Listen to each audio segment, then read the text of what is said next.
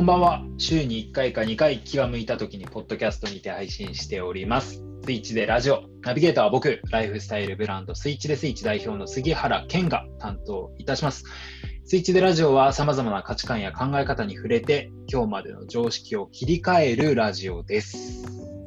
今日はですね、ちょっとあのアシスタントの浅野がですね、ちょっと休養ができてしまって僕一人という心細い状態なんですが安心してください。もうね、あのちゃんと黄色い声がいますのでお声を聞けますよ皆さん。今日も、はい、めちゃくちゃ喋るので大丈夫だと思います。 あ, ありがとうございますえ本日のゲストはですね、株式会社好きだよ代表の熱田由香さんをお呼びしております。熱田さん、よろしくお願いします。よろしくお願いします。株式会社好きだよ代表の熱田由香です。あー、すごいね素敵な会社名ですよね。ね、好きだよってあの銀行のおじさんとか市役所、うん、市役所というか法務局のおじさんとかめっちゃみんな照れながら呼んでくれるっていう、うん、それかわいいですね。かわいいね, ね、普通の人がでも聞いたらもう株式会社好きが好きだよみたいな、どういうこと、お客さんが好きってこと、株主が好きってこと、どういうことみたいな感じになると思うんですけど熱田さんはですね、えーと、すみません、僕が知ってる範囲で一言で申し上げますと旦那さんが好きで好きで好きでしょうがなくて起業した人なんですよ。はいわけわかんないですよね。それだけ聞くとやばいですよね。なんかそうあのしばらく聞いても僕やばいと思ったんであの大体の人はもうずっと聞いてもやばいと思うんですけども、そんなねあのネガティブな印象を持つようなやばさではなくて、すごくこうなんて言うんでしょうね、ほっこりするというか幸せな気持ちになる、えー、お話がですね今日いっぱい聞けると思います。まずはですね、熱田さんご自身で、えーはいまあ、自己紹介をしていただいてもよろしいですか。はい、わかりました、えーと、先ほど杉原さんからも紹介があった通りですね、旦那さんが大好きすぎて株式会社好きだよという会社を去年のくがつぐらいに起業しまして、で個人の問題となりがちなカップルとか夫婦の問題を解決して、もっともっとこうカップルが幸せになれるようなサービスを運営しております。で、えーと、もともとは私今結婚にねんめぐらいなんですけど、こう結婚すると多分杉原さんも経験あると思うんですけど、こう今が一番いい時期だよねとか、なんかこうあ言われますね。そうそうそう、うん、言われる言われる。なんか結婚って墓場だよねとか、うんうんうん、まあ、あと仲いいの今のうちだけだよねみたいなこう言葉が、まあ、結構よくあるじゃないですか、うんうん、今が一番楽しいねとかって言われると、なんか私の中では今が一番楽しいってことはこれから下がっていくのっていう感じですごく不安になったんですよね。うん、わかります。で今すごく隣にめちゃくちゃ好きな人がいるのに、これって今だけなんだみたいな、あれってなって、ででもそのそれがこう常識になってるのっておかしいよねって思って。そうですね、うんうん、ででも確かにそういう言葉が生まれる世の中の背景っていうのはよくわかるんですよね。やっぱり離婚する人って毎年にじゅうまんけんぐらいあるし、やっぱり夫婦仲悪い人の方が世の中マジョリティだったりはするので、うん、やっぱり飲み会とか行っても奥さんの愚痴とか旦那さんの愚痴とかの方が全然多いし、やっぱりなんか仲悪くなりがちっていうのはなんとなくあって、じゃあそれをなんか結婚は墓場だよねって言ってなんか当たり前にこう受け入れるんじゃなくて、じゃあどうしたらずっと仲良くいられるんだろうっていうのをなんかこう仕組みで解決できたらいいなって思って起業しています。うんうんうん、で具体的に運営してるサービスでいうと、えーと、一番有名なのがふたり会議っていうサービスで、うんうんうん、えーと、ウェブのサービスなんですけど、あの結婚前のすり合わせができるサービスを運営していて、うん、でそう杉原さん聞いてくださいよ。そのなんで人が離婚するかっていうと、うんうんうん、あのこれリクルートの調査なんですけど、最も多い離婚理由って価値観の違いが よんじゅうろくパーセント とかで一番多いんですよね。はいはいはいはい。で、にばんめが人生観の違い、さんばんめが性格の不一致とかなんですよ。うん、はいはいはい。この辺って、まあ、要は全部価値観が違うってことじゃないですか。うんうん、で、みんなそれで分かれてるんですけど、でも価値観って誰も一緒じゃないわ、うんうん、一緒の人って一人もいないじゃないですか。私と同じこんな価値観の人っていないわけで、うんうん、じゃあそれをすり合わせられないっていうのが、うんうん、まあ、問題かなと思って、でカップルで、まあ、簡単にこう育休取りたいとかお実家にいちねんにいっかいは帰省したいとか名字は変えたいとか、そういう結婚前に話し合った方がトラブルにならないような項目をまとめて、ウェブで簡単にチェックできるようにして、でふたりで話し合いのきっかけを提供するツールを今提供してたりします。はい、えー、それはあれですよね。だから、えーと、結婚式はしたいかとか、あ、そうそうそうそうそう、そういうことですよね。そうですね。結婚式に友人を呼びたいかとかもそうですし、うん、あとあれだな、あの家電とか家事代行を積極的に使いたいかとか。ああ、なるほどね。うんうんうん、あと料理はあの積極的にお惣菜を使ってもいい、いいかというかね、使いたいとかそうじゃないかとか。結構それによって家事の総量とかも違ったりするじゃないですか。そのさんしょく全部作るっていう過程と、いや全然外食でいいよねさんしょくっていう過程だと、そもそも料理するしないの家事の総量が違ってくるので、まあ、そこら辺取り合わせた方がいいよねとかね。本当ですね。それはめちゃめちゃいい。だってそのすり合わせなかったらどっちかは無理しないといけないですもんね。そうですそうですそうです。うん、そこが話せたら、じゃあ例えば毎回外食でいいよねってことだったら、まあすごいお金かかるけど、その分ふたりで一生懸命稼ごうよみたいな答えの出し方もあるから、大事、めちゃくちゃ大事。うん、それを、まあ、仕組み化っていうか、そうですね、うん、そのサービスを使って解決させるってことですよね。うんうん、それってどういうことですか？ふたりがなんかこうアンケート答えたりするんですか？あ、そうですね。ひとりめがまず、えー、結婚式したいか、はい、いいえとか、うん、お相談使いたいか、はい、いいえとかっていうのを、まあ、にじゅうごもんぐらいですかね。あの、うん、セックスの質問もあるし、お金の収入オープンにしたいみたいな質問もあるし、その辺を全部にじゅうごもんぐらい答えて、うん、その後ふたりめが回答して、パートナーに回答して、でそうするとあのふたりの価値観、ここが違ったよっていうのが出てくるので、そのここの違うところだけ話し合ってねっていう感じであのやってますね。はあ、これまあね、最初その愛情の持続性をもう仕組み化でこう、うん、高めていくみたいな話って、うん、えどういうことみたいな、その好きだよって話から急にめちゃめちゃロジカルになったなって思った人多いと思うんですけど、ね、うん、食らった人多いと思うんですけど、そうなんですよ。あつささんね、めちゃくちゃロジカルなんですよね。多分そう、意外とロジカルというか、そうすごい、その旦那さん好き好きってなんかすごいなんかね、お花畑なんだろうなとかって、うん、一瞬思いそうなんですけど、全然そんなことなくて、うん、その好きで好きでしょうがないっていうのをめちゃくちゃ論理的に紐解いてるんですよね。うんうん、本当だから聞いててもうすごいこう痛快爽快というか、うんうんうん、まあ、ちょっとあのフライングでサービスのことを伺っちゃったんですけど、あ、はい、まあ、後半でもう少し詳しくサービスの話も、はい、うん、伺っていきたいなと思ってて、まあ、そもそもですね、あつさんと僕ってあの起業したのがほぼ一緒なんですよ。そうですね。私去年のくがつで、杉原さんいつでしたっけ？僕も去年のくがつです。あ、そっかそっか、そうだ、女、はい、月も一緒だったんだ。そうそうなんですよ。で僕もあのリリースしてるサービスの名前がふたり指輪っていう指輪なので、ね、ひ, ひらがなのふたりで、ね、示し合わせたかのように。そうそうそうそう。そうなんですよ。まあ、それで、まあ、意気投合というか、最初にお会いした時に、うん、まあ、とあるイベントでお会いしたんですけど、はい、まあ、そこでこうすごい楽しくお話ができて、そのきっかけで今日お呼びできたっていう。うん、いや私ふたり指輪っていう名前もめちゃくちゃ好きで、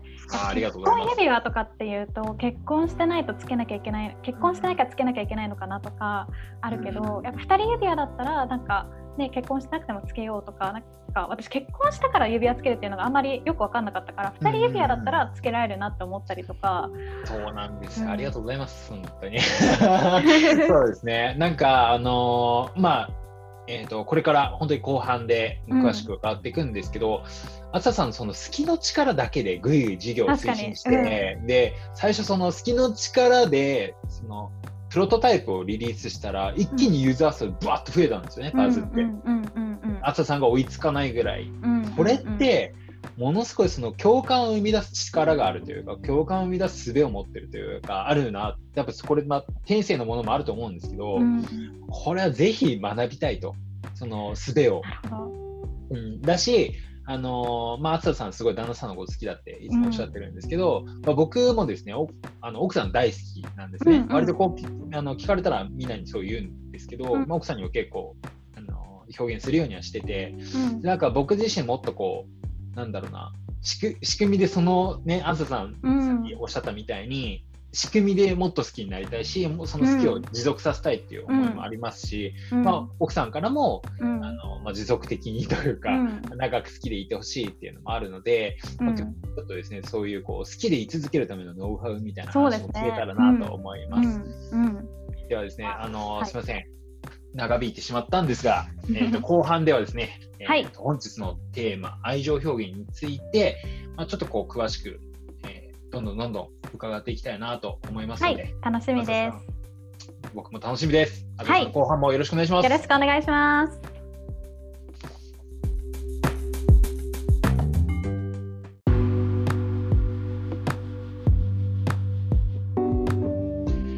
はい、では後半に参ります。はい、さんよろしくお願いします。よろしくお願いします。早い、前半が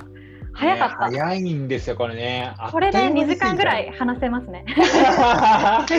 じかん聞きたい人結構いるんじゃないですかね。うん、全然話せない。ずっと聞いてられますよ、あつさんの話は。うん、いや、もう聞き出すのが上手なので。いや、何よいいんですか。そういうところですよね。こうなんか人を気持ちよくさせるところも多分そうノウハウの一つなんだろうなとかって思うんですけど、はい、えーと前編、はい、えーと初回のですね後半では、えー、あつささんの運営しているサービスについて、ふたり会議だけじゃないですよね。はいはいはい、そうですね。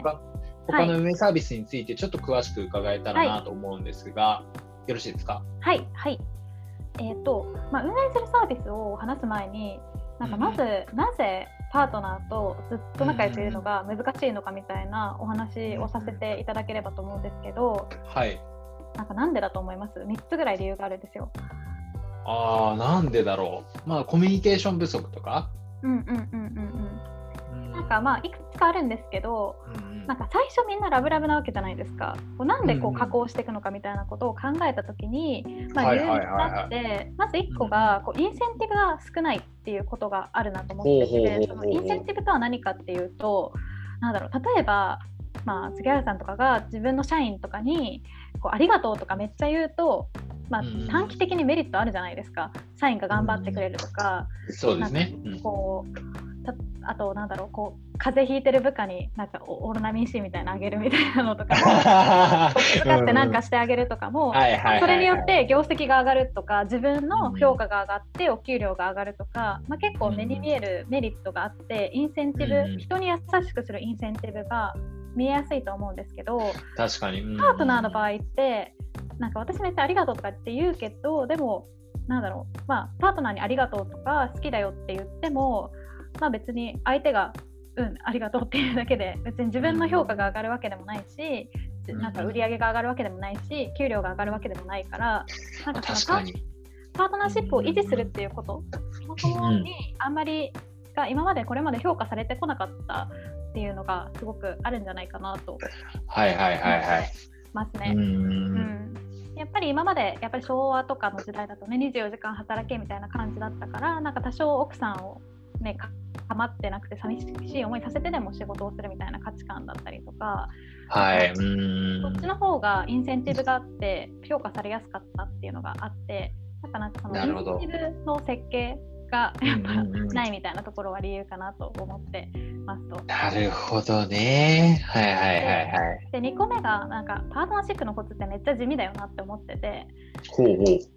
なんかこう一発逆転みたいな方法ないんですよね。やっぱり毎日ありがとうって感謝するとか、そういうことになっちゃうんですよ。地道さってことですね。本当に地道なんですよね。やっぱりうまくいってる人ってお互いを尊重するとか思いやるとか、なんか本当それぐらいしか出てこなくて、それが基本でみんなできるでしょって思うんですけど、やっぱ毎日そばにいる人にやり続けるの難しいとか。そうですね、まあ、根本的な、ね、マインドセット変えないと難しいところありますよね。うんうん、なんかみっつめが学ぶ場がないっていうところで、なんかやっぱりどうやって議論するかとか、そのやっぱ夫婦喧嘩が多いのとかもどうやって建設的に議論するかみたいなところを、海外だとやっぱディスカッションの授業とかあるんですけど、あー、なるほどね。だからなんかそのなんだろう、家事やってよとかそういう指摘が自分の人格否定だと思っちゃう人が多くて、まあ、それで仲悪くなっているなと思ってます。それはありますね。うーんっていう話をしてたからもうごふんぐらい過ぎてるんですね。すごい。うん、でなんかまあじゃあそれをどうやって解決するかっていうと、私はいっこは、まあ、ふたり会議みたいなツールもそうなんですけど、コミュニティっていうのが答えになるかなと思っていて、今好きだよラボっていうパートナーシップのコミュニティを運営してるんですけど、はい、それこそなんかインセンティブっていうところにすごく直結してて、それは何かっていうと、なんか今日旦那さんがコーヒーを入れてくれてすごい美味しかったですみたいな投稿にめっちゃいいねがついたりするんですよね。なるほどね。えー、すごい平和なコミュニティ。そうそうそうそう。であとはなんか今夫にこうよねんめ結婚よねんめの手紙書いてますとか、あー素敵ですね、クリスマスだからこんなアルバム作ってますとか、なんかそういうこうメンバーのパートナーを大切にしてる様子が日々流れてくるんですよ、えー、これこれでぶつかったけどこうやって話し合いして解決しましたとかっていうのが、あ、なるほどね、毎日毎日出るんですよ。でそうすると、あ、なんか私も手紙書くキャラじゃなかったけど手紙書いてみようかなとか、あ、花束送ってる人いたから私も花束送ってみようかなとか、なんか仕事があるんですよね。なのでそこら辺のインセンティブがコミュニティによってこうちょっと刺激されて、みんなでこう仲良くなれる、仲良くしようっていう意思が生まれるっていうのをかなりあるなと思ってます、えー、みんな幸せじゃん、うん、であとなんかさっきまあ学ぶ場がないって言ったんですけど、まあ、それも一緒です、はい、やっぱそのパートナーシップのコミュニティを運営してると本当にまあ同性カップルの方もいらっしゃるし、あとは本当に結婚じゅうななねんめ子供さんにんいますみたいな方もいるし、こう離婚経験がある人もいるし、まあ、本当にいろんな人がいるんですよね。なのでなんかそれこそなんだろう、ちょっと最近あったのだとちょっと流産しちゃいましたとか、なんだろう、子供が不登校になっちゃったとか、あと結婚に反対されてますとか、はい、なんかそういう悩みがあった時にやっぱり会社の人とかには相談しづらいじゃないですか。そうですね、うん、だからその辺を、まあ、クローズドなコミュニティで解決できるような感じで。なるほど。それって中で、あ、ごめんなさい、そのコミュニティの中では、そのちょっと発信力のある、発言力のある人、特定の人っていたりするんですか？あ、いや、なんかね、みんな割とフラットな感じなので、この人が特に発言力があるとかはなくて、えー、悩みを書くと本当ににじかん以内とかにはちけんぐらい、はちにんぐらいからアドバイスもらえる、えー、あ、じゃあもう本当に偏りなくて、みんなでフラットに、すごくいいコミュニティですね、うん、めちゃめちゃやばいですね、うん、あー、いや、それはすごい、まあ、コミュニティとしてもすごく、うん、なんていうんでしょう、すごいこう質のいいというか、質めちゃくちゃいいですね。うん、あ、いいですね、誰も置いてけぼりにしないっていうのは、うんうん、でなんかその私もパートナーシップの相談いただくんですけど、やっぱり経験してないことって答えられないんですよね。例えばこう出産のこととか、まだ私は妊活もしてないしってなった時に、はい、やっぱりそのコミュニティ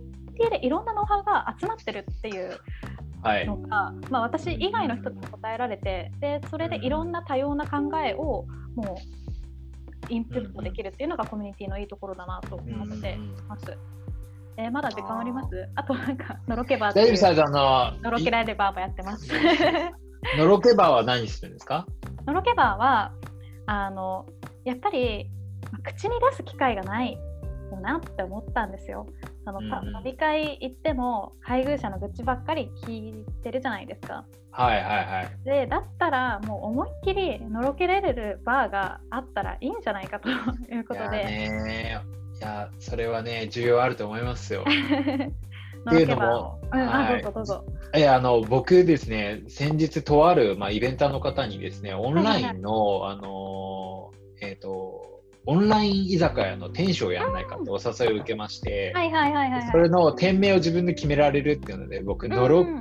のろけ酒場っていう名前つけてやったらものすごく盛り上がって、いやめっちゃ盛り上がりますよね。うん、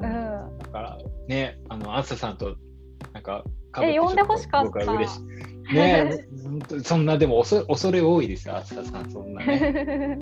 なんかそういうね、ごめんなさい、急に最近結構タイムリーな話だったんで。いやいやいや、伺いました。いや、めちゃくちゃ暑いですね。なんかやっぱ人って、まあ、私とかは毎日ツイッターで夫好きってめちゃめちゃ言ってるから、もう逆にのろけバーでのろけバー。はいはいはいはい。他の人って多分日々のろけられないんですよね、環境的に。機会がないですからね。なんかこう幸せアピールみたいに思われちゃうとか、なんかやっぱ溜めてる人が多くて、そうそう、なんかそれをやっぱ発散できる。やっぱ口にすることでより感謝も深まるし、でそれでみんながえこんなことしてくれる旦那さんすごいってなることで、よりあ本当にすごいことなんだって分かるし、なんかより愛を確認できる場なので、すごくいいなと思いますね。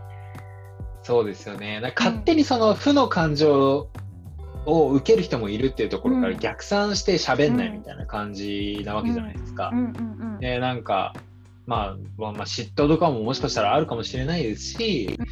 ね、なんかこうあまり良くない感情を抱く人も中にはいるっていうのは事実だとは思うんですけど、そのなんだろう、またのろけを聞きたくないっていう人がいること自体は全然、うん、あの悪いことじゃないし、そういう時も全然、うん、私だって多分あると思うし、誰しもあると思うから、うん、だったらもうのろけを聞きたい、喋りたいっていう人だけで、うん、もう安心安全で思いっきりのろけられる場を作るっていう、もう聞きたくない人は来なくていいっていう、うん、それがめちゃくちゃ受けてるというか、うん、そうですよね。なんかいろんなコミュニティ見てると、コミュニティ多分うまくいく秘訣って多分混ぜないことなんだろう、ね、ああそうかも、確かに、えー、うん、だからツイッターが多分もうぐちゃぐちゃになるのってそれですよね、うん、そう最近怖いもんねえ、本当に僕もちょっとツイッターあんまりねこう見れないんですけど、うん、私も最近ちょっと怖いです。そう多分そのもうカクテル感がすごすぎて、そのスクランブル感が、う、ね、うん、うん、あ、いやでもそこがね一個のコンセプトに縛るとおのずと、うん、あの方向性がこう図らずも生まれるっていうのは、うん、僕もすごい感じること多いんですよ、うん、僕もやっぱりこう愛情みたいなコンセプトで、まあ、だけやってるので、うん、松田さんはねもっともっとこうかなりこう絞ってされてますけどいやすごい共感しました、うん、で、ね、早いもので松田さんのご紹介の前編はですね、ね、これでなんとクローズしちゃうんですね、はいはいね、皆さんちょっとまだまだ聞きたいですよね、うん、話したい、ね、というわけであの続きは次回ということで、はい、はいちょっとまだまだ伺いたい話たくさんありますんで、次回はですね、はい、ちょっとノウハウ的なことを ね, そうですね、ど、はい、どうすれば好きでい続けられるのみたいな話をぜひ伺いたいなと思いますんで、はい、松田さん次回もよろしくお願いいたします、はい、よろしくお願いします。